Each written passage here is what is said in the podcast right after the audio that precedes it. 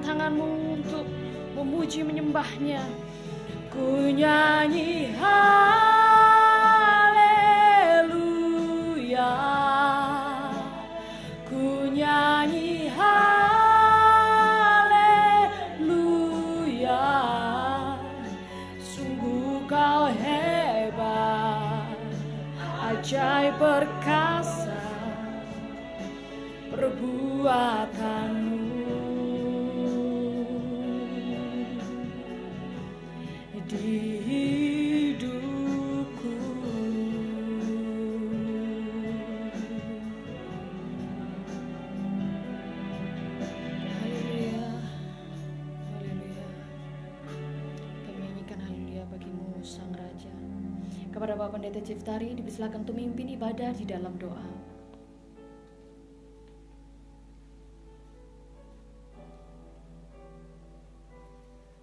Ya mari jemaat Tuhan yang terkasih di pagi hari ini yang indah penuh sukacita Tuhan Kita memasuki hadirat Tuhan Kita memulai ibadah kita.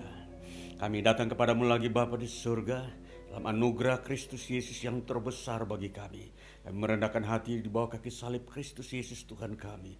Yang di sana kami menemukan anugerah yang terbesar dari surga untuk hidup kami. Sehingga pada pagi hari ini kami datang dengan penuh sukacita beribadah. Memuji memuliakan namamu Bapa dalam Kristus Yesus.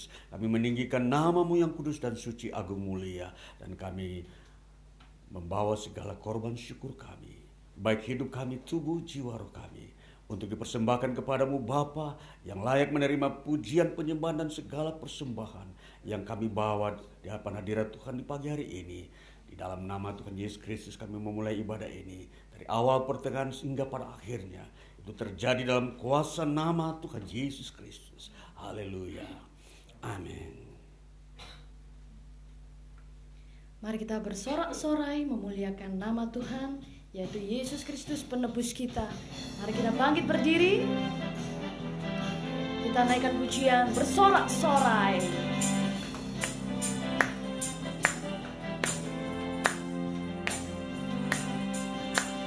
Bersorak-sorai, muliakan namanya. Dia berperang ganti kita bertepuk tangan muliakan namanya. Dia selamatkan jiwa kita. Satu-satunya penebus kalahkan maut. bangkit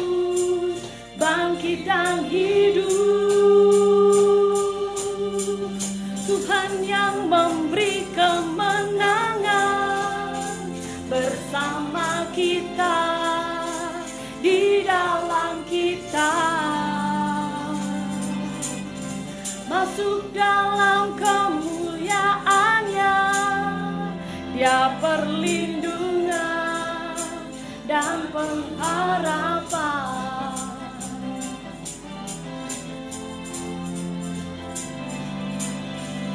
Bersorak-sorai muliakan namanya.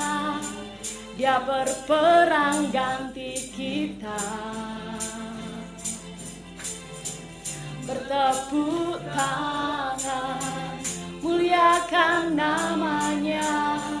Dia selamatkan jiwa kita. Satu-satunya penebus kalahkan maut bangkit dan hidup. Tuhan yang memberi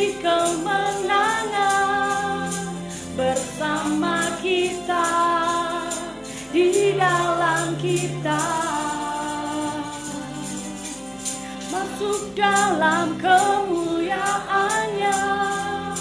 Dia perlindungan dan pengharapan. Katakan Tuhan yang memberi kemenangan Tuhan yang memberi kemenangan. Bersama kita di dalam kita. Masuk dalam kemuliaannya dia perlindungan dan pengharapan. Terpujilah namamu Tuhan. Dialah kuat dan penuh kemuliaan. Kita naikkan pujian ini bagi dia. Terpujilah namamu Tuhan kuat dan penuh kemuliaan. Satu suara kami nyatakan Kebesaranmu tetap selamanya. Terpujilah, terpujilah namamu Tuhan Ajaib dan penuh keagungan. Satu hati kami nyatakan Kerajaanmu kekal selamanya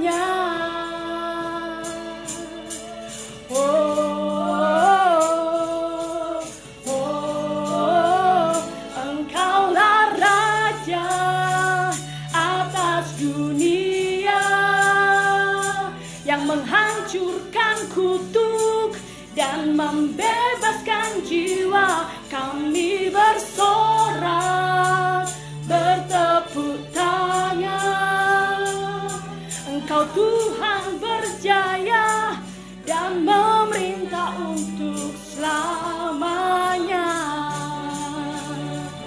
Amin saudara-saudara. Terpujilah namamu Tuhan.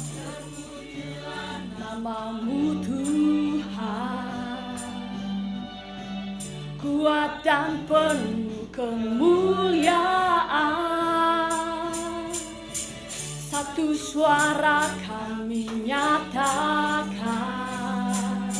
Kebesaranmu tetap selamanya. Terpujilah Terpujilah namamu Tuhan Sungguh ajaib Haleluya Satu hati kami nyatakan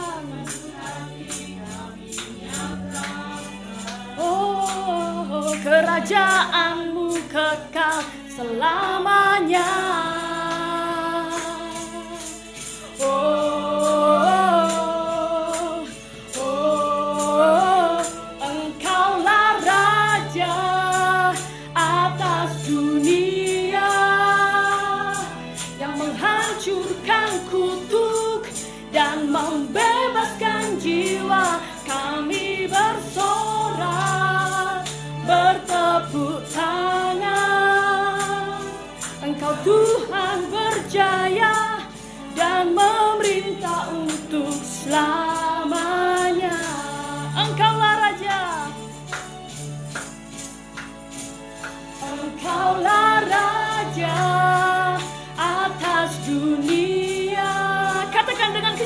yang menghancurkan kutuk dan membebaskan jiwa.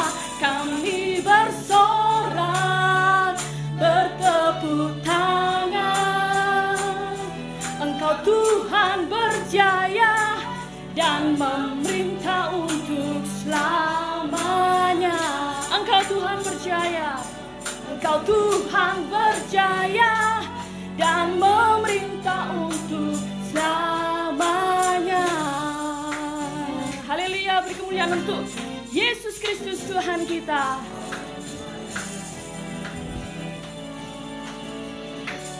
Saudara-saudara dipersilakan duduk kembali.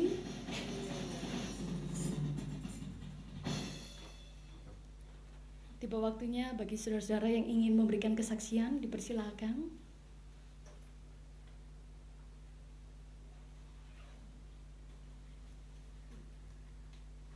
Ya. Silakan, Bapak Pendeta Tari. Ya, kalau kita melihat hari ini, kita ter- uh, sedang berada di hari di mana uh, Tuhan Yesus telah naik ke surga tanggal 12 Mei kemarin ya. Sekarang tanggal 16 berarti empat hari sudah peristiwa itu istilahnya sejarah uh, iman Kristen di dalam Kristus Yesus bahwa kita mengingat peristiwa ini dan sebentar lagi enam hari lagi atau satu minggu lagi disebut hari Pentakosta atau hari keturunan Roh Kudus ya.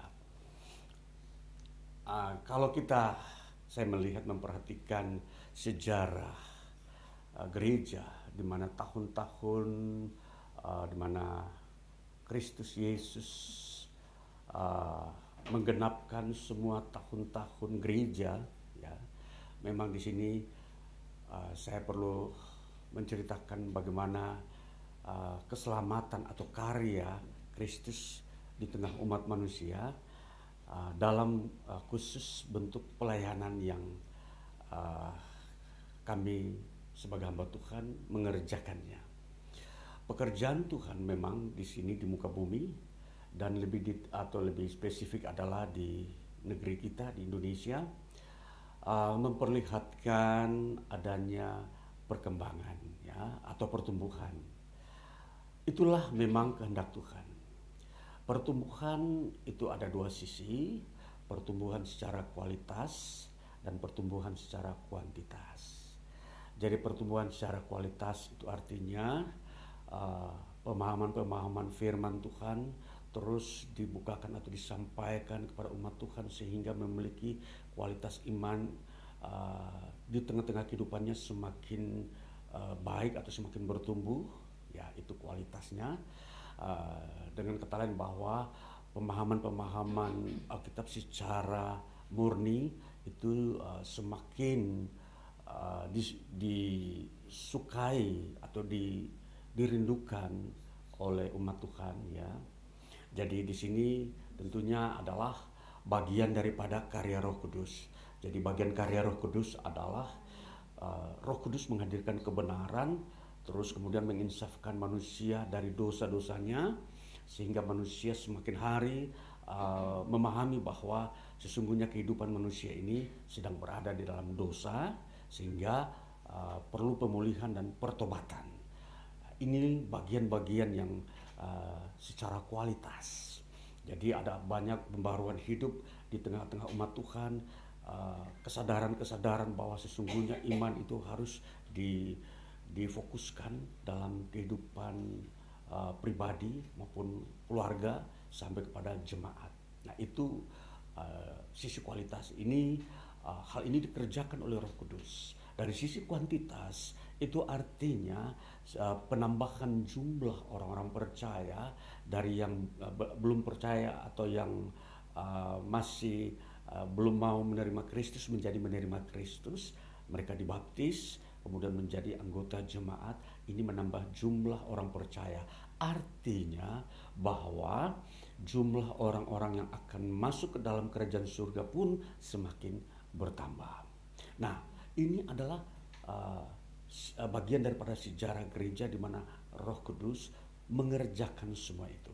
Dan saya perlu menyaksikan hal itu menceritakan dalam kesaksian ini di dalam pelayanan saya bagaimana juga uh, Roh Kudus memakai dan uh, memperkuat umat Tuhan yang sedang mengalami pergumulan-pergumulan, baik mengalami tantangan-tantangan dengan kondisi lingkungan di mana lingkungan dunia ini di mana kita tinggal dan berada itu tentunya uh, kita berhadapan dengan dunia-dunia spiritisme, dunia-dunia yang uh, mengandalkan kuasa kegelapan, dunia-dunia mengandalkan ilmu-ilmu uh, uh, di luar kebenaran, ya. Jadi di situlah terjadi uh, suatu gesekan-gesekan sehingga uh, uh, sering terjadi umat Tuhan lemah di dalam kehidupan kerohaniannya karena uh, benturan atau gesekan dengan dunia-dunia spiritisme ini ya yang memang uh, masih banyak orang-orang di luar Kristus mereka masih mengandalkan uh, pemahaman-pemahaman ini atau pandangan-pandangan hidup ini. Nah, ini bagian daripada kualitas bagaimana kualitas itu semakin diperkuat di dalam iman umat Tuhan.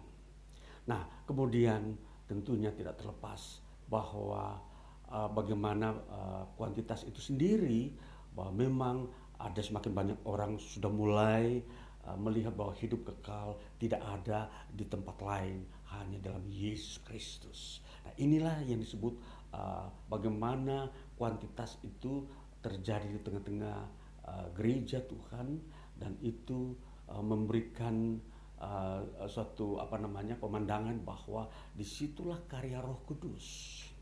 Roh Kudus bekerja ya, di semua lini, di semua dimensi, baik kualitas maupun kuantitas. Inilah kita sedang uh, masuk di dalam tahun-tahun uh, memperingati hari pencurahan Roh Kudus. Enam hari lagi kita masuk dalam hari uh, seperti itu, ya. Uh, jadi uh, uh, kita harus sebagai umat Tuhan uh, harus selalu mengerti uh, peranan Roh Kudus itu ya, Roh Allah, Roh Kristus di dunia ini dan teristimewa di tengah gereja umat Tuhan. Dan lebih spesifik lagi dalam setiap individu orang percaya di situ uh, Roh Kristus, Roh Kudus itu bekerja dan hadir tinggal di tengah-tengah kita dan menghadirkan kasih Allah di tengah hidup kita.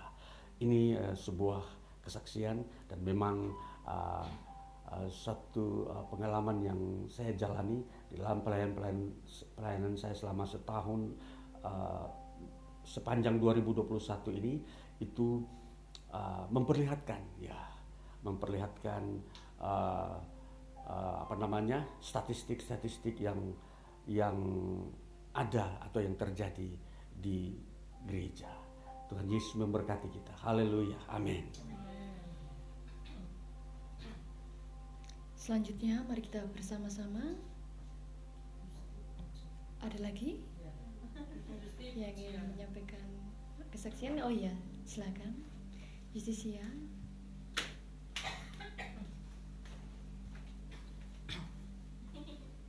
Shalom Bapak Ibu semua dalam Tuhan Puji nama Tuhan. Uh, Berbicara mengenai pergumulan uh, Siapa yang tidak mengenal pergumulan Pasti Yang saya yakini pasti semua di sini punya pergumulan. Selama masih di dunia ini Pasti semuanya mengalami pergumulan. Uh, Saya secara pribadi pun juga mengalami suatu pergumulan Di mana yang dahulu masih lajang sekarang sudah uh, hidup bersama semuanya uh, serba baru. Dan apa dikaruniai seorang anak itu semua anugerah. Tetapi di dalam anugerah itu tentu dalam dunia ini juga banyak pergumulan.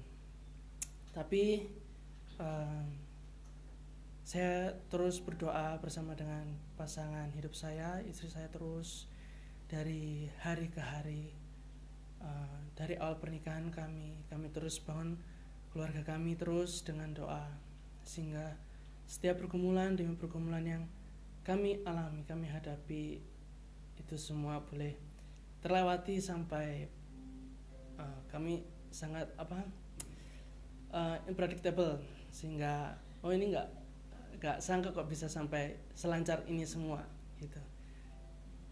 Ya. Sedih jadinya karena uh, proses demi proses. Akan melalui sedih. Ya puji Tuhan. Semua yang kami rasa itu apa tidak mungkin. Tapi bersama Tuhan Yesus itu sangatlah mungkin.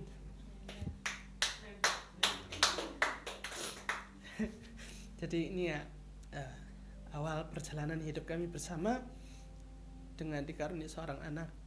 Kami mengucap syukur pada Tuhan Yesus untuk terus memimpin hidup keluarga kami agar uh, tetap kuat di dalam Tuhan, tetap selalu mengandalkan Tuhan apa pun yang terjadi di dunia ini. Ya, itu sih kalau apa saya secara pribadi mengucap syukur pada Tuhan Yesus. Apa? biarkanlah Tuhan sendiri yang mengerti bahasa tetesan air mata kita karena uh, kita tidak bisa mengungkapkan ya semuanya ya. Tapi Tuhan lebih tahu isi hati kita. Tuhan lebih tahu masa depan kita semua. Tapi bersama Tuhan semuanya itu baik.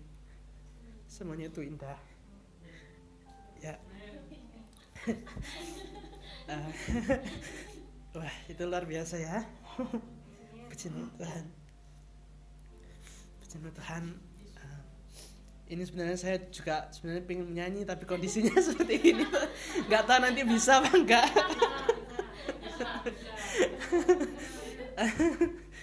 oke okay. aku tahu Tuhan dengar doaku. Mengenalmu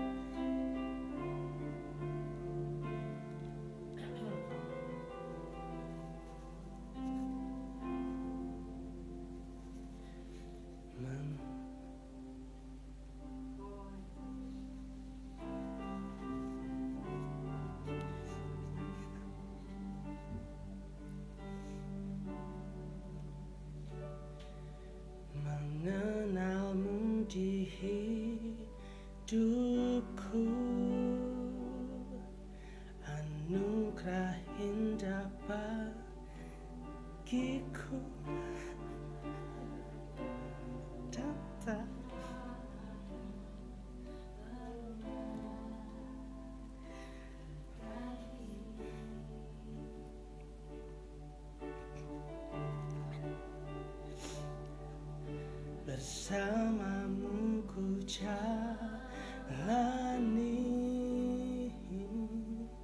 Hidup yang sungguh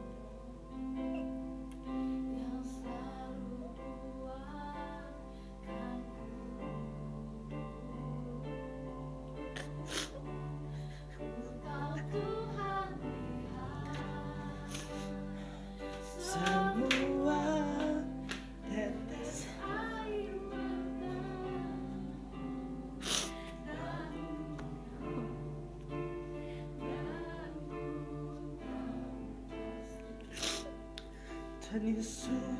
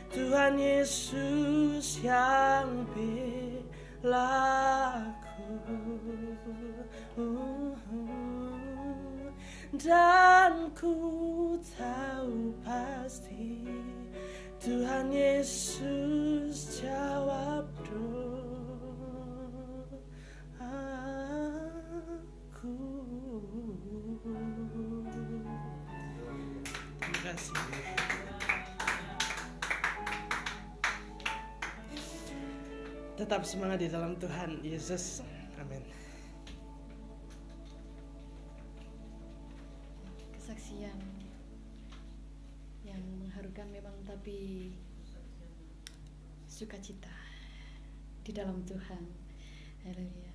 Mari kita melanjutkan pada pembacaan kitab Yesaya pasal 36 ayat 1 hingga 22.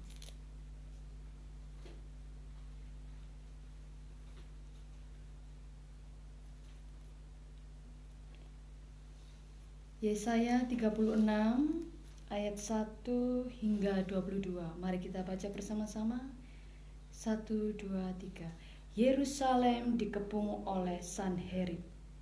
Maka dalam tahun ke-14 zaman Raja Hizkia majulah Sanherib, Raja Asyur menyerang segala kota berkubu negeri Yehuda, lalu merebutnya. Raja Asyur mengutus juru minuman agung dari Lakis ke Yerusalem kepada Raja Hizkia disertai suatu tentara yang besar. Ia mengambil tempat dekat saluran kolam atas di jalan raya pada padang tukang penatu. Keluarlah mendapatkan dia Eliakim bin Hilkia, kepala istana, dan Sepna, panitera negara, serta Yoah bin Asaf, bendahara negara. Lalu berkatalah juru minuman agung kepada mereka, Baiklah katakan kepada Hizkia, Beginilah kata Raja Agung, Raja Asyur, Kepercayaan macam apakah yang kau pegang ini? Kau kira bahwa hanya ucapan bibir saja dapat merupakan rencana dan kekuatan untuk perang? Sekarang, kepada siapa engkau berharap, maka engkau memberontak terhadap aku? Sesungguhnya engkau berharap kepada tongkat bambu yang patah terkulai itu, yaitu Mesir, yang akan menusuk dan menembus tangan orang yang bertopang kepadanya. Begitulah keadaan Fir'aun, raja Mesir, bagi semua orang yang berharap kepadanya. Dan apabila engkau berkata kepadaku, kami berharap kepada Tuhan Allah kami, bukankah Dia itu yang bukit-bukit pengorbanannya dan mesbah-mesbahnya telah dijauhkan oleh Hizkia sambil berkata kepada Yehuda dan Yerusalem, di depan mesbah inilah kamu harus sujud menyembah. Maka sekarang baiklah bertaruh dengan tuanku Raja Asyur, aku akan memberikan dua ribu ekor kuda kepadamu, jika engkau sanggup memberikan dari pihakmu orang-orang yang mengendarainya. Bagaimanakah mungkin engkau memukul mundur satu orang perwira tuanku yang paling kecil? Padahal engkau berharap kepada Mesir dalam hal kereta dan orang-orang berkuda. Sekarang pun, adakah di luar kehendak Tuhan aku maju melawan negeri ini untuk memusnahkannya? Tuhan telah berfirman kepadaku, Majulah menyerang negeri itu dan musnahkanlah itu. Lalu berkatalah Eliakim, Sepna, dan Yoah kepada juru minuman agung, Silakan berbicara dalam bahasa Aram kepada hamba-hambu ini, sebab kami mengerti, tetapi janganlah berbicara dengan kami dalam bahasa Yehuda sambil didengar oleh rakyat yang ada di atas tembok. Tetapi juru minuman agung berkata, Adakah tuanku mengutus aku untuk mengucapkan perkataan-perkataan ini hanya kepada tuanmu dan kepadamu saja? Bukankah juga kepada orang-orang yang duduk di atas tembok, yang memakan tainya dan meminum air kencingnya bersama-sama dengan kamu? Kemudian berdirilah juru minuman agung dan berserulah ia dengan suara nyaring dalam bahasa Yehuda. Ia berkata, Dengarlah perkataan Raja Agung, Raja Asyur, Beginilah kata raja, janganlah Hizkia memperdayakan kamu, sebab ia tidak sanggup melepaskan kamu. Janganlah Hizkia mengajak kamu berharap kepada Tuhan dengan mengatakan, tentulah Tuhan akan melepaskan kita. Kota ini tidak akan diserahkan ke dalam tangan Raja Asyur. Janganlah dengarkan Hizkia, sebab beginilah kata Raja Asyur adakanlah perjanjian penyerahan dengan aku dan datanglah keluar kepadaku, maka setiap orang daripadamu akan makan dari pohon anggurnya dan dari pohon aranya serta minum dari sumurnya sampai aku datang dan membawa kamu ke suatu negeri seperti negerimu suatu negeri yang bergandum dan berair anggur suatu negeri yang beroti dan berkebun anggur Jangan sampai Hizkia membujuk kamu dengan mengatakan, Tuhan akan melepaskan kita. Apakah pernah para Allah bangsa-bangsa melepaskan negerinya masing-masing dari tangan Raja Asyur? Di manakah para Allah negeri Hamad dan Arpad? Di manakah para Allah negeri Sefar Waim? Apakah mereka telah melepaskan Samaria dari tanganku? Siapakah di antara semua Allah negeri-negeri ini yang telah melepaskan negeri mereka dari tanganku, sehingga Tuhan sanggup melepaskan Yerusalem dari tanganku? Tetapi orang berdiam diri dan tidak menjawab dia sepatah kata pun, sebab ada perintah raja bunyinya, jangan kamu menjawab dia. Kemudian pergilah Eliakim bin Hilkia, kepala istana, dan Sepna, panitera negara, dan Yoah bin Ansaf, bendahara negara, menghadap Iskia dengan pakaian yang dikoyakkan, lalu memberitahukan kepada raja perkataan juru minuman. Demikian pembacaan kitab Yesaya pasal 36. Selanjutnya mari kita menyiapkan hati kita untuk mendengarkan firman Tuhan. Kita menyambut firman Tuhan melalui pujian Kau yang terindah.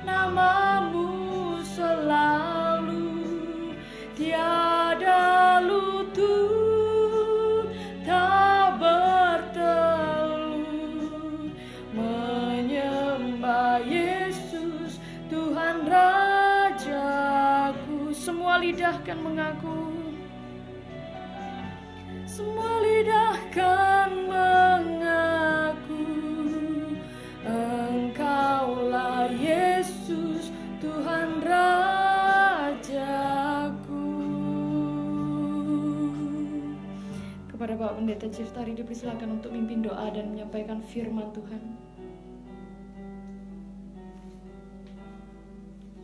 Ya kita masuk dalam doa sebelum kita mendengarkan firman Tuhan kami datang dengan penuh kerinduan di hadapan hadirat Tuhan.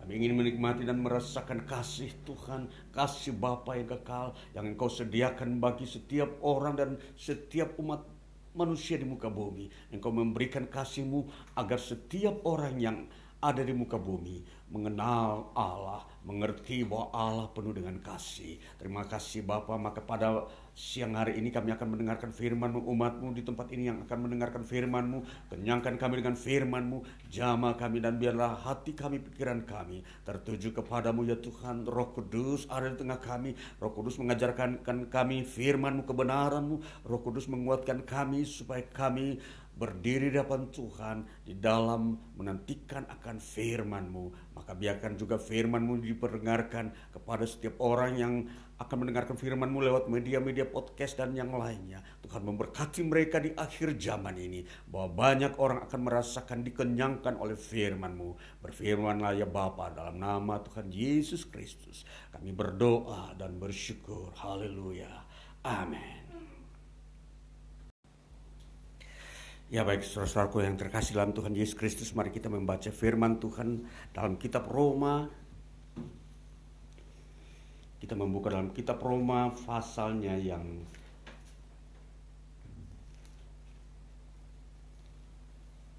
ke-8. Kita baca ayatnya yang pertama hingga ke-8. Kitab Roma pasal 8 ayat pertama hingga ke-8 bunyinya demikian. Hidup oleh roh Demikianlah sekarang tidak ada penghukuman bagi mereka yang ada di dalam Kristus Yesus. Roh yang memberi hidup telah memerdekakan kamu dalam Kristus dari hukum dosa dan hukum maut. Sebab apa yang tidak mungkin dilakukan hukum Taurat karena tak berdaya oleh daging telah dilakukan oleh Allah dengan jalan mengutus anaknya sendiri dalam daging yang serupa dengan daging yang dikuasai dosa karena dosa. Ia telah menjatuhkan hukuman atas dosa di dalam daging, supaya tuntutan hukum Taurat digenapi di dalam kita yang tidak hidup menurut daging, tetapi menurut roh. Sebab mereka yang hidup menurut daging memikirkan hal-hal yang dari daging. Mereka yang hidup menurut roh memikirkan hal-hal yang dari roh. Karena keinginan daging adalah maut, tetapi keinginan roh adalah hidup dan damai sejahtera. Sebab keinginan daging adalah perseteruan terhadap Allah, karena ia tidak takluk kepada hukum Allah. Hal ini memang tidak mungkin baginya. Mereka yang hidup dalam daging tidak mungkin berkenan kepada Allah. Demikian firman Tuhan bagi kita. Tema kita atau tema firman Tuhan yang kita baca pada siang ini, di hari ini adalah hidup oleh roh. Di dalam era di mana Roh Kudus hadir di muka bumi sejak di mana Kristus naik ke surga pada hari yang ke-50 setelah mulai hari kebangkitan Yesus Kristus, maka di situ disebut hari turunnya Roh Kudus di tengah-tengah umat Tuhan di tengah-tengah uh, orang-orang yang percaya kepada Kristus Yesus. Nah, ini adalah hari yang sangat penting atau di mana peristiwa yang sangat penting dari antara orang-orang yang uh, ada di dalam persekutuan dengan Kristus Yesus. Kenapa uh, Roh Kudus ini uh, perlu hadir di tengah-tengah dunia, di tengah-tengah orang percaya? Karena ini adalah janji Tuhan sendiri. Kehadiran Roh Kudus adalah suatu uh, rencana Tuhan, kehendak Tuhan untuk menggenapkan seluruh rencana keselamatan. Nah, jadi kalau kita mau memperhatikan bagaimana Roh Kudus adalah suatu uh, pribadi Allah, pribadi yang akan uh, melanjutkan pekerjaan Kristus. Itulah sebabnya ada hukum, hukum yang dihadirkan oleh Roh Kudus di dalam kehadirannya. Hukum ini disebut adalah hukum roh. Hukum roh ini artinya apa? Hukum yang di mana akan membawa manusia kepada suatu kelepasan dari dosa. Itu adalah hukum di mana Roh Kudus menghadirkan akan uh, suatu uh, keadaan hidup orang-orang percaya khususnya yang sedang melanjutkan kehidupan mereka di muka bumi. Nah kalau kita memperhatikan di dalam kitab Roma pasal 8 dikatakan begini. Demikian sekarang tidak ada penghukuman bagi mereka yang ada di dalam Kristus Yesus. Ini sebuah uh, hukum yang memang sudah ditetapkan oleh Kristus bahwa orang yang di dalam Kristus mereka tidak ada lagi penghukuman. Ini hukum. Maka kalau hukum yang tetap, telah ditetapkan Kristus seperti ini, maka ini akan berlaku bersifat kekal. Nah, lalu dikatakan ayat kedua, roh yang memberi hidup telah memerdekakan kamu dalam Kristus dari hukum dosa. Nah, jadi kehadiran Roh Kudus adalah dia melanjutkan pekerjaan kemerdekaan, pembebasan umat Tuhan dari kuasa dosa. Jadi tidak ada penghukuman bagi orang yang percaya kepada Kristus mempunyai relevan, mempunyai uh, suatu uh, hubungan yang erat dengan apa yang disebut kemerdekaan dari dosa. Jadi di sini ada satu hukum yang memang dikerjakan oleh Roh Kudus adalah ia akan membebaskan atau memerdekakan orang-orang percaya dari kekuasaan dosa di muka bumi ini.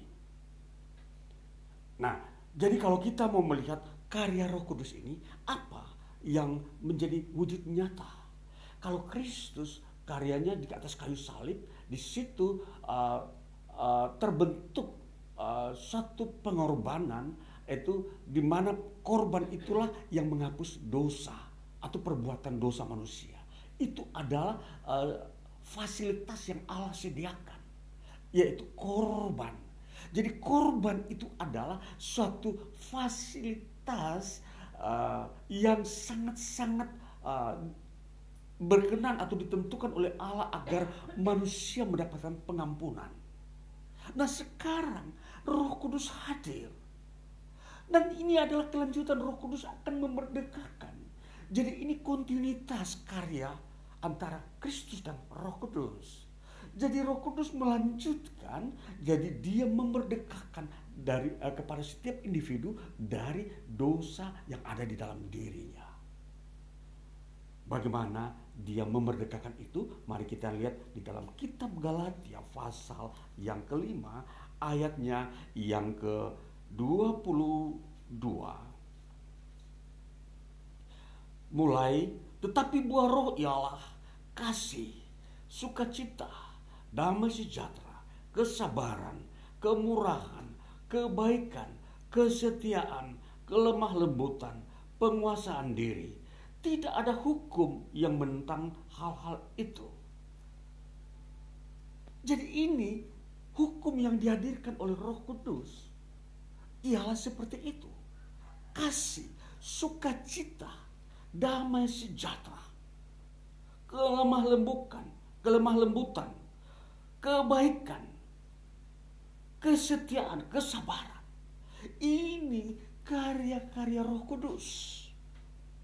Maka kalau kita mau melihat uh, apa yang Roh Kudus kan Roh Kudus hadirkan di dalam kehidupan orang percaya kepada Kristus, ini terlihat adalah kasih. Kasih ini itu adalah hukum yang memang datang dari Roh Kudus. Kasih, kesabaran. Ini hukum. Kalau sesuatu hukum itu berarti dia sudah bersifat uh, paten atau tetap tidak bisa berubah, tidak bisa digantikan dengan yang lain. Itulah sebabnya kalau ini sebuah hukum, maka ini pun akan uh, berlaku kekal. Orang yang ada di dalam kerajaan surga, orang yang uh, dipenuhi dengan hukum-hukum ini, hukum kasih, hukum kesabaran, hukum kesetiaan. Jadi ini akan membangun hidup orang-orang percaya. Nah, saudara-saudaraku yang kekasih, kalau kita sudah melihat ini bagian daripada karya Roh Kudus. Nah, kalau ini merupakan karya Roh Kudus, maka manusia kita yang daging ini ini harus dimatikan. Artinya, hal-hal yang berdosa itu harus digantikan dengan oleh hukum yang dari Roh Kudus. Apakah itu hukum dosa itu? Kelanjutannya dalam kitab Galatia pasal 5 ayat yang uh, sebelumnya ialah pada ayat yang ke-17 kita melihat sebab keinginan daging berlawanan dengan keinginan roh dan keinginan roh berlawanan dengan keinginan daging.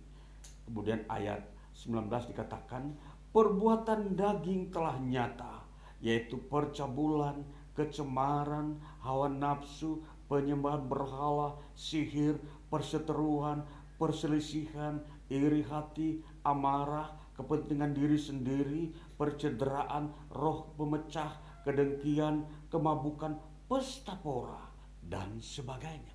Itu adalah keinginan daging yang tidak uh, diizinkan oleh roh kudus. Dan roh kudus tidak menghasilkan buah-buah seperti itu. Jadi di sini terjadi pertentangan, ada perbedaan, ada dua hukum yang ada di muka bumi ini yang perlu kita perhatikan. Yang satu hukum yang dibangun oleh Roh Kudus yang nanti menjadi ketentuan hidup orang-orang percaya bahwa kamu harus hidup oleh roh yaitu kasih sukacita dan sejahtera. Sedangkan ada hukum lain hukum dosa namanya yang juga ada di dalam manusia. Yang tadi sudah dibacakan tadi bahwa seperti itu. Maka di dalam kehidupan kita di dunia ini perlu memang kita harus dipimpin oleh Roh Kudus. Kita harus tetap bersekutu dengan Kristus agar kehidupan roh itu selalu membangun karyanya dalam diri kita. Ingat bahwa kita di dunia ini belum jauh dari dosa. Dosa itu gampang atau masih mudah kita melihat dengan mata kita, kita mudah mendengar dengan telinga kita bagaimana itu terjadi. Karena memang dosa itu adalah nyata dan fakta dan bukan fiktif itu nyata di dunia ini. Nah sekarang di dalam perjuangan kita, di dalam hidup di dunia ini, kita membutuhkan suatu hukum baru. Hukum ini telah disediakan oleh Allah. Itulah sebabnya Roh Kudus harus hadir di dunia ini untuk menghadirkan uh, kehidupan yang benar, yaitu kasih, sukacita. Nah ini kehadiran hukum ini dia akan memerangi hukum dosa yang mem memerdekakan kita daripadanya seperti tadi uh, uh, percabulan atau perseteruan atau perselisihan dan kedengkian itu akan kita dimerdekakan oleh Roh Kudus dari hukum-hukum itu. Nah, kalau hukum dosa itu sendiri adalah hukum yang ada berlaku di bumi ini. Itulah sebabnya kalau dia berlaku di bumi ini dan dia itu tetap uh, terjadi dan uh, aktif di hidup manusia. Maka kalau kita datang kepada Kristus, kita dituntut untuk hidup oleh roh. Nah, di dalam kerendahan hati kita, kita selalu datang supaya roh kudus memimpin kita. Ini adalah pribadi Allah. Apakah uh, seseorang mengalami kesukaran ketika berkata Roh Kudus pimpin saya, tidak ada kesukaran. Seseorang yang telah percaya kepada Kristus, dia pantas menerima Roh Kudus di dalam dirinya. Dikatakan di dalam kitab Roma bahwa orang-orang yang telah percaya kepada Kristus di situ mereka uh, disebut sebagai anak-anak Allah. Maka dikatakan di sini pada ayatnya yang uh, ke 16 dari Roma pasal 8 roh itu bersaksi bersama sama dengan roh kita bahwa kita adalah anak-anak Allah. Inilah satu uh, kondisi hidup kita yang percaya kepada Kristus Yesus bahwa kita telah menerima Roh Kudus. Setiap orang yang percaya kepada Kristus, dia uh, secara uh, hukum ilahi dia telah menerima Roh Kudus. Ini hukum ilahi yang menetapkan, bukan hukum yang uh, dibuat oleh manusia. Itulah sebabnya kalau kita melihat orang yang percaya kepada Kristus, secara otomatis dia akan hidup dalam kasih. Karena ini karya Roh Kudus. Ini hukum roh. Hukum roh kalau kalau kita melihat kasih itu bukan hukum daging, itu bukan hukum manusia. Kasih itu adalah hukum roh, hukum ilahi yang datang dari surga. Dan hukum kasih ini tidak pernah berdosa. Jadi setiap orang yang mengasihi sesamanya itu itu menandakan tentang kekudusan. Jadi kekudusan hidup adalah kasih.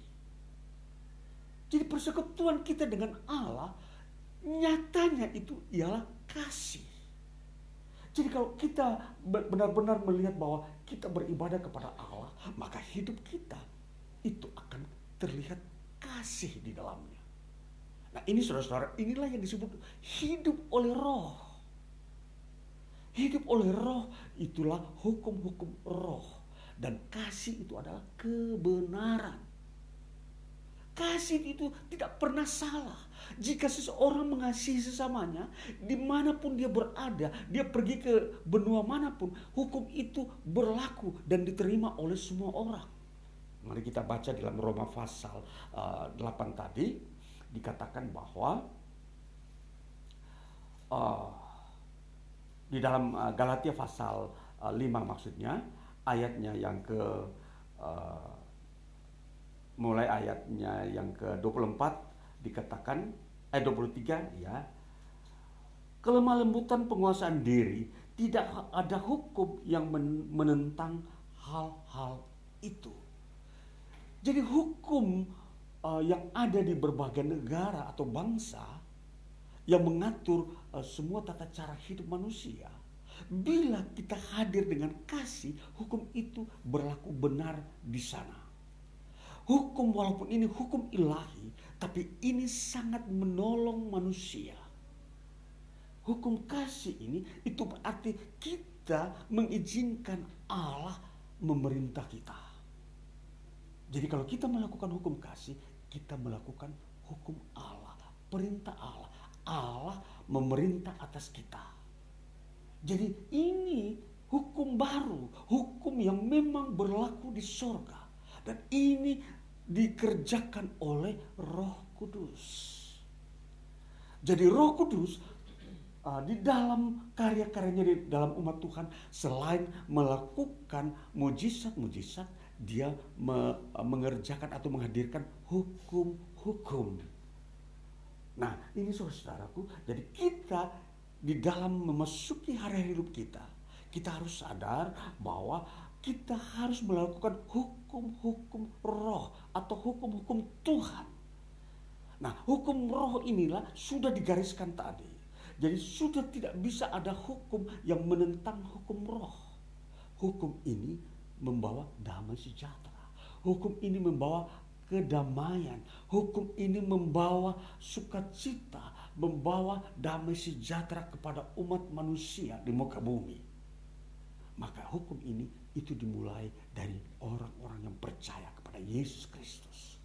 Itulah sebabnya saudara-saudaraku, kalau kita orang yang uh, mengerti hukum roh ini, yang tentunya kalau kita jumlahkan hukum roh dalam uh, Galatia pasal 5, uh, di mari kita coba menghitungnya ada berapa jumlah hukum yang tertulis di sini mulai ayat 20, 22 dikatakan kasih satu, dua sukacita, tiga damai sejahtera, empat kesabaran, lima kemurahan, enam kebaikan, tujuh kesetiaan, delapan kelemah lembutan, sembilan penguasaan diri, sembilan buah buah roh atau sembilan karya roh kudus yang uh, sudah ditetapkan, dijelaskan kepada kita. Jadi kalau kita mengingat sembilan buah karya roh kudus sebagai hukum, maka kita hidup di dalam perkenanan kepada Allah. Kita berkenan kepada Allah, bukan dengan uh, standar manusia. Jadi hukum ini adalah berkenan kepada Allah dan diperuntukkan agar manusia bisa hidup dengan sesamanya sejahtera di muka bumi. Jadi relasi hukum ini selain pertama dengan Allah tentunya berguna bagi manusia. Jadi uh, kita mendapat sekaligus makna ganda. Kita berkenan kepada Allah, keselamatan, hidup kekal, uh, menyertai dan ada di dalam uh, kehidupan kita. Dan kemudian berguna bagi hidup manusia di bumi. Itulah sebabnya kalau dosa yang masih ada di muka bumi itu terus menerus kita uh, uh, gantikan dengan hukum roh ini maka hukum dosa yang ada di dunia ini semakin lama semakin pudar atau tidak menguasai manusia lagi. Nah, ini adalah suatu perjuangan. Ini suatu karya iman kita. Itu uh, lewat satu persekutuan, lewat satu doa, lewat satu uh, iman yang uh, memang selalu kita persembahkan, kita hadirkan di hadapan Tuhan. Dan pekerjaan Roh Kudus ini bukan melibatkan akal manusia semata, tetapi melibatkan iman. Jadi iman ini kalau kita melihat iman kita hidup, maka dia itu akan dinilai dengan sembilan hukum kasih ini. Iman kita hidup, iman kita beraktivitas, itu diukur dengan sembilan buah roh kudus ini. Karena iman kepada Kristus tidak pernah terlepaskan dari karya Roh Kudus ini. Jadi bagaimana kita melihat uh, bagaimana kita mengukur uh, kerohanian kita bila kita percaya kepada Kristus ini sudah ada standarnya.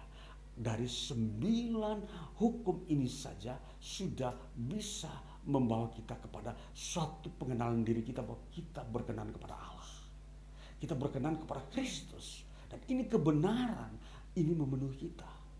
Bagaimana Roh Kudus memenuhi kita? Ini pun uh, menjadi kriterianya. Seseorang dikatakan kamu dipimpin oleh Roh Kudus. Bila apa? Itu terlihat kasih, sukacita, damai sejahtera, dan kesabaran, kesetiaan, kelemah lembutan, penguasaan diri, dan seterusnya. Ini dampak-dampak dan ini bukan hal yang uh, uh, maya atau yang uh, dikatakan hanya berbau rohani, tapi itu nyata dalam perilaku dan perbuatan kita. Hukum ini berlaku ketika kita ada di rumah tangga. Hukum ini berlaku ketika kita ada di masyarakat. Hukum ini berlaku ketika, ketika kita ada dalam dunia pekerjaan. Hukum ini berlaku ketika, kita bergaul dengan bangsa-bangsa uh, lain. Semua manusia kalau menjalankan hukum-hukum Allah yang kita sudah lihat di dalam sembilan ini, maka kerajaan Allah ada di tengah-tengah umat manusia yang di muka bumi ini. Karena hukum ini datang dari Allah, datang dari surga, datang dari kerajaan Allah, maka itulah wujud kerajaan Allah. Maka kalau di gereja kita beribadah, kita akan melihat kerajaan Allah dari sembilan hukum ini. Ketika seseorang mengasihi samanya, seseorang damai sejahtera, kelihatan indah. Itulah keindahan kerajaan surga kita sudah bisa rasakan di bumi ini ketika kita melihat hukum ini berlaku, diterapkan, dipakai dalam hidup manusia. Jadi itulah sebabnya yang memakai hukum ini adalah orang-orang percaya.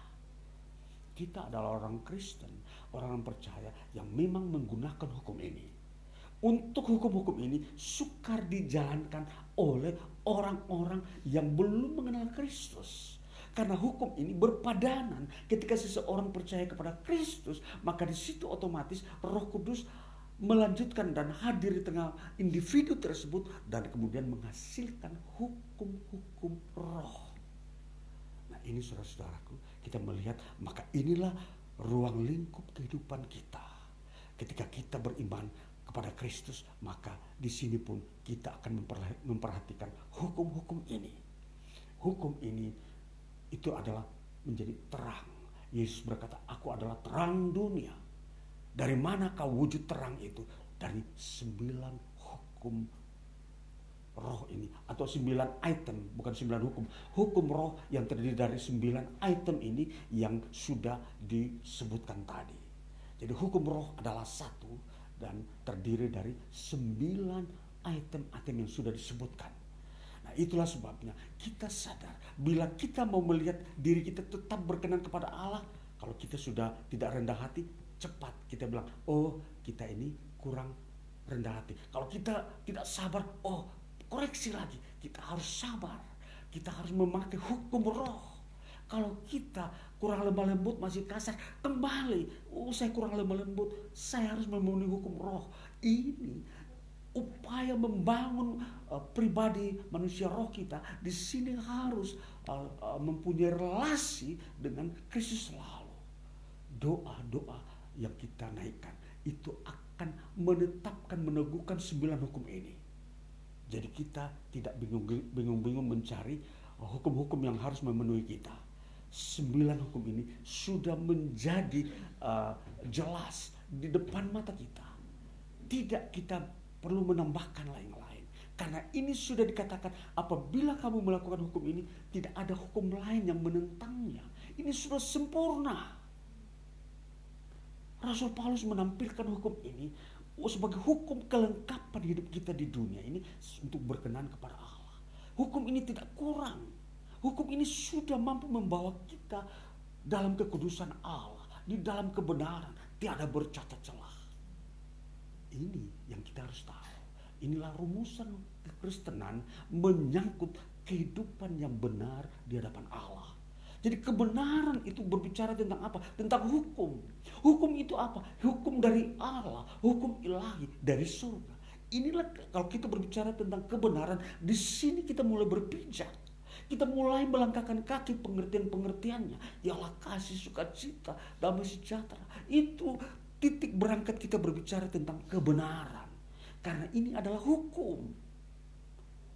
Jadi ini bukan sebuah karakter individu tapi hukum yang sudah ditetapkan Allah agar itu menjadi uh, dasar kehidupan atau buah-buah kehidupan praktek-praktek uh, kemanusiaan kita di dunia ini.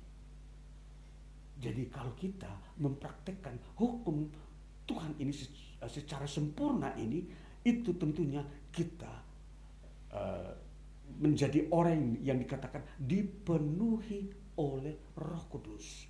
Apa yang dikehendaki oleh Eh, Tuhan ialah kita dipenuhi oleh Roh Kudus. Jadi kalau kita uh, terus menelusuri hidup kita ke depan, maka kita tidak boleh uh, menyimpang atau keluar dari hukum roh ini.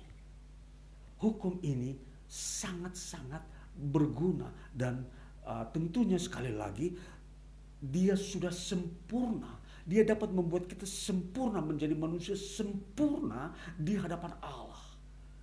Jadi kemudian kita akan melihat bahwa bagaimana iman kita bertumbuh. Ini pun dari sini. Iman kita akan uh, uh, menyerupai seorang yang dewasa. Orang yang memiliki iman dewasa itu dari sini. Jadi antara iman dan kehidupan uh, rohani kita persekutuan kita dengan Allah itu didasari dan diselimuti oleh hukum roh ini. Jadi saudara-saudaraku, kalau kita sudah sempurna dengan hukum roh ini, maka tiada gunanya lagi kita menambah, menambahkan hukum-hukum tradisional manusia yang dibangun oleh manusia. Apa yang dibangun oleh manusia, hukum-hukum yang dibangun untuk relasi dia dengan sesama, itu uh, tentunya uh, tidak mem, uh, apa, memiliki kualitas yang apa yang Allah berikan. Karena Allah memberikan sebuah hukumnya tidak didasari atas motivasi untung rugi. Tetapi didasari atas keselamatan. Tapi kalau manusia membuat hukum, dia selalu memikirkan untung rugi.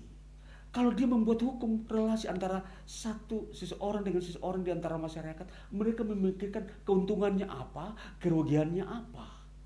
Lalu itu kemudian diterapkan. Kalau lebih banyak untungnya itu diterapkan. Kalau ruginya berarti mereka tidak menerapkan. Nah itulah sebabnya kalau kita menerapkan hukum ilahi tidak ada uh, poin-poin uh, yang menampilkan keuntungan dan kerugian. Di situ hanya menampilkan tentang keselamatan. Dan keselamatan ini adalah penilaian yang tertinggi yang datang dari Allah. Maka di sini kalau kita menerapkan hukum keselamatan ini, maka ini akan membuat manusia damai sejahtera. Ini yang harus kita pakai di dalam hukum-hukum kehidupan kita. Dan di, di era Roh Kudus, di mana Roh Kudus telah hadir dan ini sebagai sejarah kita memperingati hari uh, kehadiran atau keturunan Roh Kudus di tengah-tengah orang percaya ini untuk mengingatkan kita bahwa kita harus melakukan hukum roh. Hukum roh. Maka kalau ada kesombongan ini harus ditinggalkan. Kalau ada keangkuhan itu bukan hukum roh. Kalau ada uh, perselisihan itu bukan hukum roh. Kalau ada uh, permusuhan itu bukan hukum roh. Itu semua hukum yang ada dalam dosa-dosa manusia. Maka kalau ada permusuhan jangan lakukan. Kalau ada orang yang memusuhi jangan mengikutinya. Kan itu bukan hukum roh.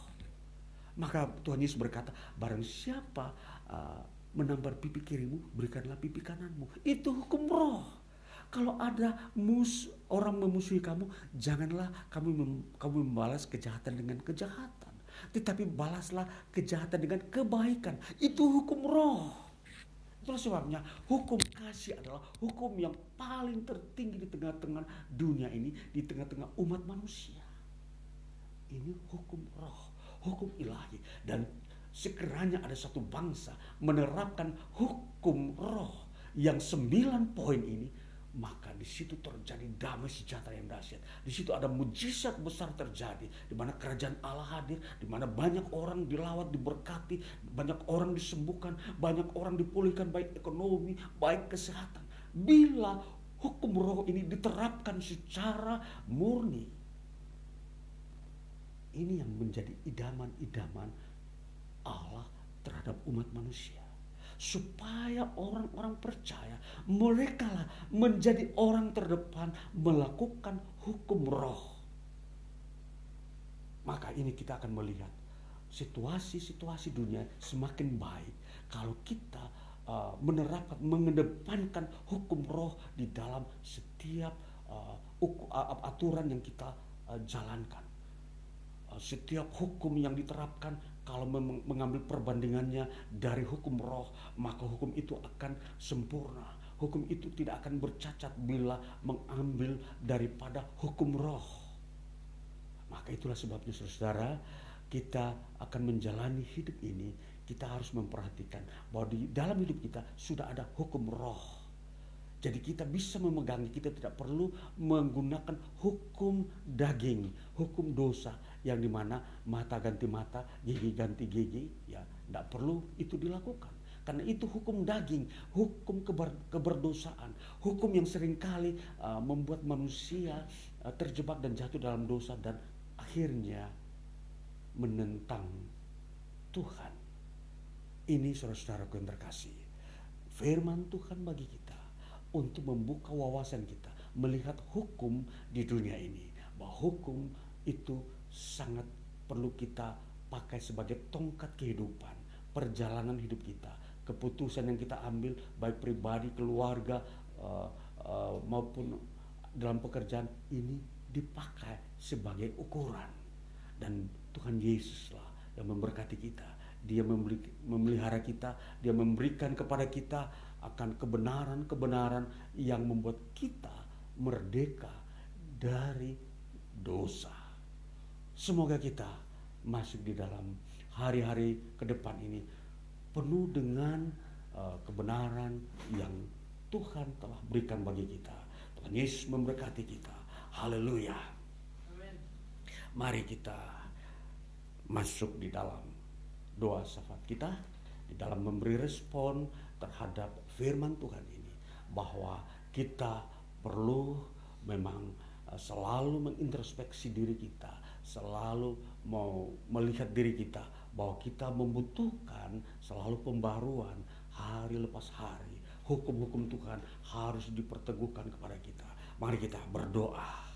Kami datang kepadamu Bapa setelah kami mendengarkan firman-Mu di hari ini. Sungguh firman-Mu teguh kuat dan penuh dengan kebenaran. Kebenaran yang memerdekakan manusia dari dosa. Sebab dosa selalu membawa manusia kepada kesalahan dan membawa manusia kepada uh, malapetaka. Bahkan penghukuman-penghukuman yang terjadi terhadap setiap orang bahkan umat manusia di muka bumi. Oleh karena mereka menjalankan hukum-hukum keberdosaan, bukan hukum-hukum kebenaran, hukum keilahian. Itulah sebabnya kami mau menerima hukum Tuhan, memperteguh iman kami, memperteguh pengetahuan kami lagi bahwa hukum kasih, hukum uh, yang tertinggi dari seluruh hukum yang ada di muka bumi, ini perlu kami menjalankannya. Tuhan, Engkau membarui melengkapi kami lagi dengan hukummu, hukum yang membawa kami kepada kesempurnaan, perkenanan kami di hadapan Tuhan karena firman Tuhan berkata barang siapa percaya kepada Kristus, ia sudah tidak ada lagi di dalam penghukuman. Roh Kuduslah yang telah memerdekakan kami dari dosa. Itulah sebabnya hukum roh akan memenuhi hidup kami. Kami menjadi terang di muka bumi. Kami akan menjalankan hukum-hukum ini baik dalam pribadi, rumah tangga, di tengah masyarakat, di tengah pekerjaan, di tengah-tengah pergaulan antar bangsa atau antar uh, sesama. Di sini uh, kami menjalankan hukum-hukum roh. Maka ya Tuhan, uh, kenyangkan kami dan penuhkan kami dengan roh kudusmu dan itu akan menghasilkan mujizat-mujizat dalam hidup ini. Mujizat-mujizat yang akan memperbarui baik kesehatan memperbarui ekonomi memperbarui lingkungan sosial politik. Semua itu mempunyai dampak yang besar di mana kerajaan Allah hadir dengan uh, hukum kasih. Kerajaan Allah Allah memerintah dengan hukum kasih sehingga manusia menikmati damai sejahtera keselamatan. Maka ini hidup kami umat Tuhan di pada di pada eh, di hari ini pada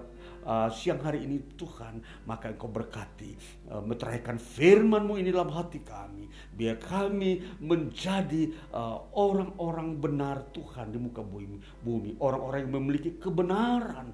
Orang-orang yang uh, berdiri teguh dalam kebenaran. Tidak bimbang dan tidak khawatir dengan hukum Tuhan. Hukum ini berlaku di mana pun saja manusia berada. Sehingga kami tidak perlu takut melakukan menjalankan hukum Tuhan. Hukum ini yang membela kami. Hukum ini kami melakukan itu berarti engkau sendiri Tuhan berpihak kepada kami. Karena hukum ini adalah milikmu. Siapa yang menjalankan hukum ini, dia ada di pihak Allah. Maka itulah sebabnya Tuhan membela setiap orang di muka bumi yang melakukan hukum-hukumnya. Tuhan terpuji terpujilah namamu. Maka berkatilah pekerjaanmu, pemberitaan Injil hamba-hambamu yang melakukan, mengajarkan firmanmu kepada semua orang. Biarlah itu bertumbuh supaya kualitas iman semakin bertumbuh. Kuantitas uh, hidup orang-orang yang diselamatkan pun juga terjadi. Gereja Tuhan bertumbuh di dalam uh, kehendak Tuhan. Kerajaan Allah dipenuhi dengan orang-orang yang diselamatkan yang dosanya diampuni. Maka itulah sebabnya hidup ini penuh dengan kebenaran Tuhan. Terima kasih oh Bapa untuk kasih karunia pengampunan dosa yang sudah kami terima dan kami akan masuk dalam dunia ini dengan disertai oleh Roh Kudus. Karuniakan kami mujizat-mujizat tanda-tanda yang ajaib disertai uh, karya-karya Roh Kudus ini karena inilah era di mana Roh Kudus bekerja di tengah gereja Tuhan untuk mempermuliakan Kristus Yesus. Mujizat-mujizat yang sakit disembuhkan, yang terikat oleh kuasa-kuasa spiritisme dan kuasa kegelapan dilepaskan, mereka yang uh, lemah dikuatkan, mereka yang berduka dihiburkan, mereka yang uh, mengalami uh, intimidasi-intimidasi dari uh, pengaruh kuasa-kuasa kegelapan dilepaskan. Semuanya itu merupakan karya Roh Kudus yang ajaib. Kami umatmu dipelihara di dalam kekudusanmu. Bapak terima kasih. Maka kami berdoa untuk kehidupan kami memasuki hari-hari hidup kami. Amba mendoakan umatmu di tempat ini yang akan memasuki dunia kerja besok. Mereka bekerja di instansi pemerintah, di swasta, di BUMN. Mereka yang juga menjalankan bisnis pekerjaan uh, uh, pribadi mereka Tuhan berkati mereka yang pensiunan mereka juga yang uh, studi mahasiswa yang pelajar mereka juga yang uh, baru uh, hadir lahir karena Tuhan menghadirkan menambahkan jumlah orang-orang uh, yang diselamatkan. Tuhan memberkati setiap umatmu ini kuduskan dan biarlah kekudusan Tuhan mem memenuhi setiap kehidupan umatmu ini dari hari lepas hari sehingga kami menikmati sukacita Tuhan. Kami bersyukur lagi maka hari ini juga Tuhan bukakan hal-hal yang baru. Tuhan tambahkan berkati mereka berkati mereka yang mempersiapkan diri memasuki, memasuki rumah tangga. Mereka mempersiapkan uh, baik fasilitas-fasilitas uh, keuangan. Tuhan membuka dan uh, campur tangan sehingga mereka pun ketika merencanakan itu mereka uh, tidak meleset karena hikmat Tuhan ada. Itulah sebabnya kami selalu berdoa, mendoakan hal-hal yang menjadi uh, kebutuhan utama kami umatmu. Maka berkatilah setiap umatmu ini dari hari lepas hari baik kesehatan mereka, baik uh, kekuatan-kekuatan baru, memberikan semangat, motivasi yang dari surga untuk berdiri ber, memandang kehidupan ini,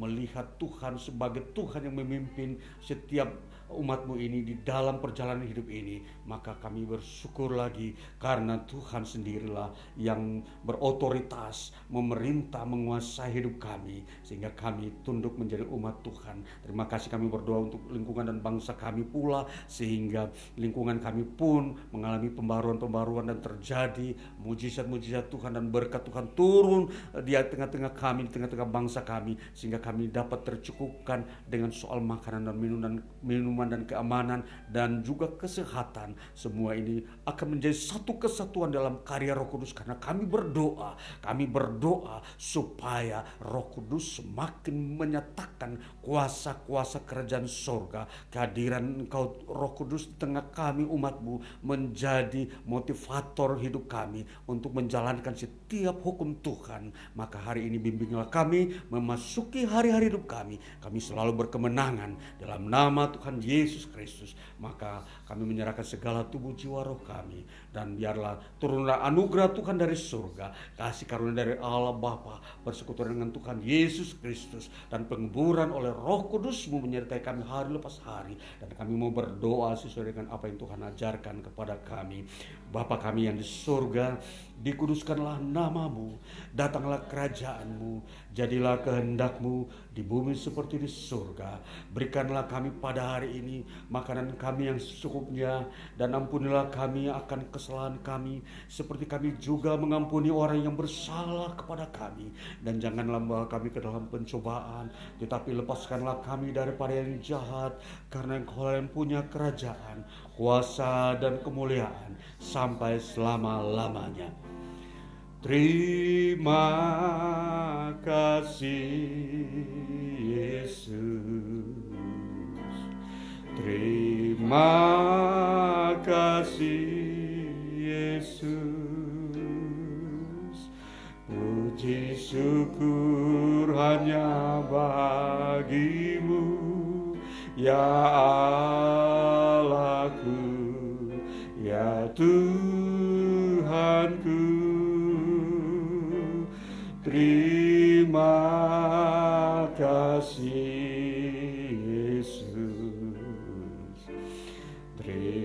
Terima kasih Yesus. Puji syukur hanya bagimu. Terima kasih Yesus. Bapa terima kasih untuk kasih firmanmu, kuasamu, berkatmu yang telah kami terima hari ini. Maka kami memuji memuliakan namamu. Dalam nama Tuhan Yesus Kristus kami berdoa dan bersyukur. Haleluya. Amin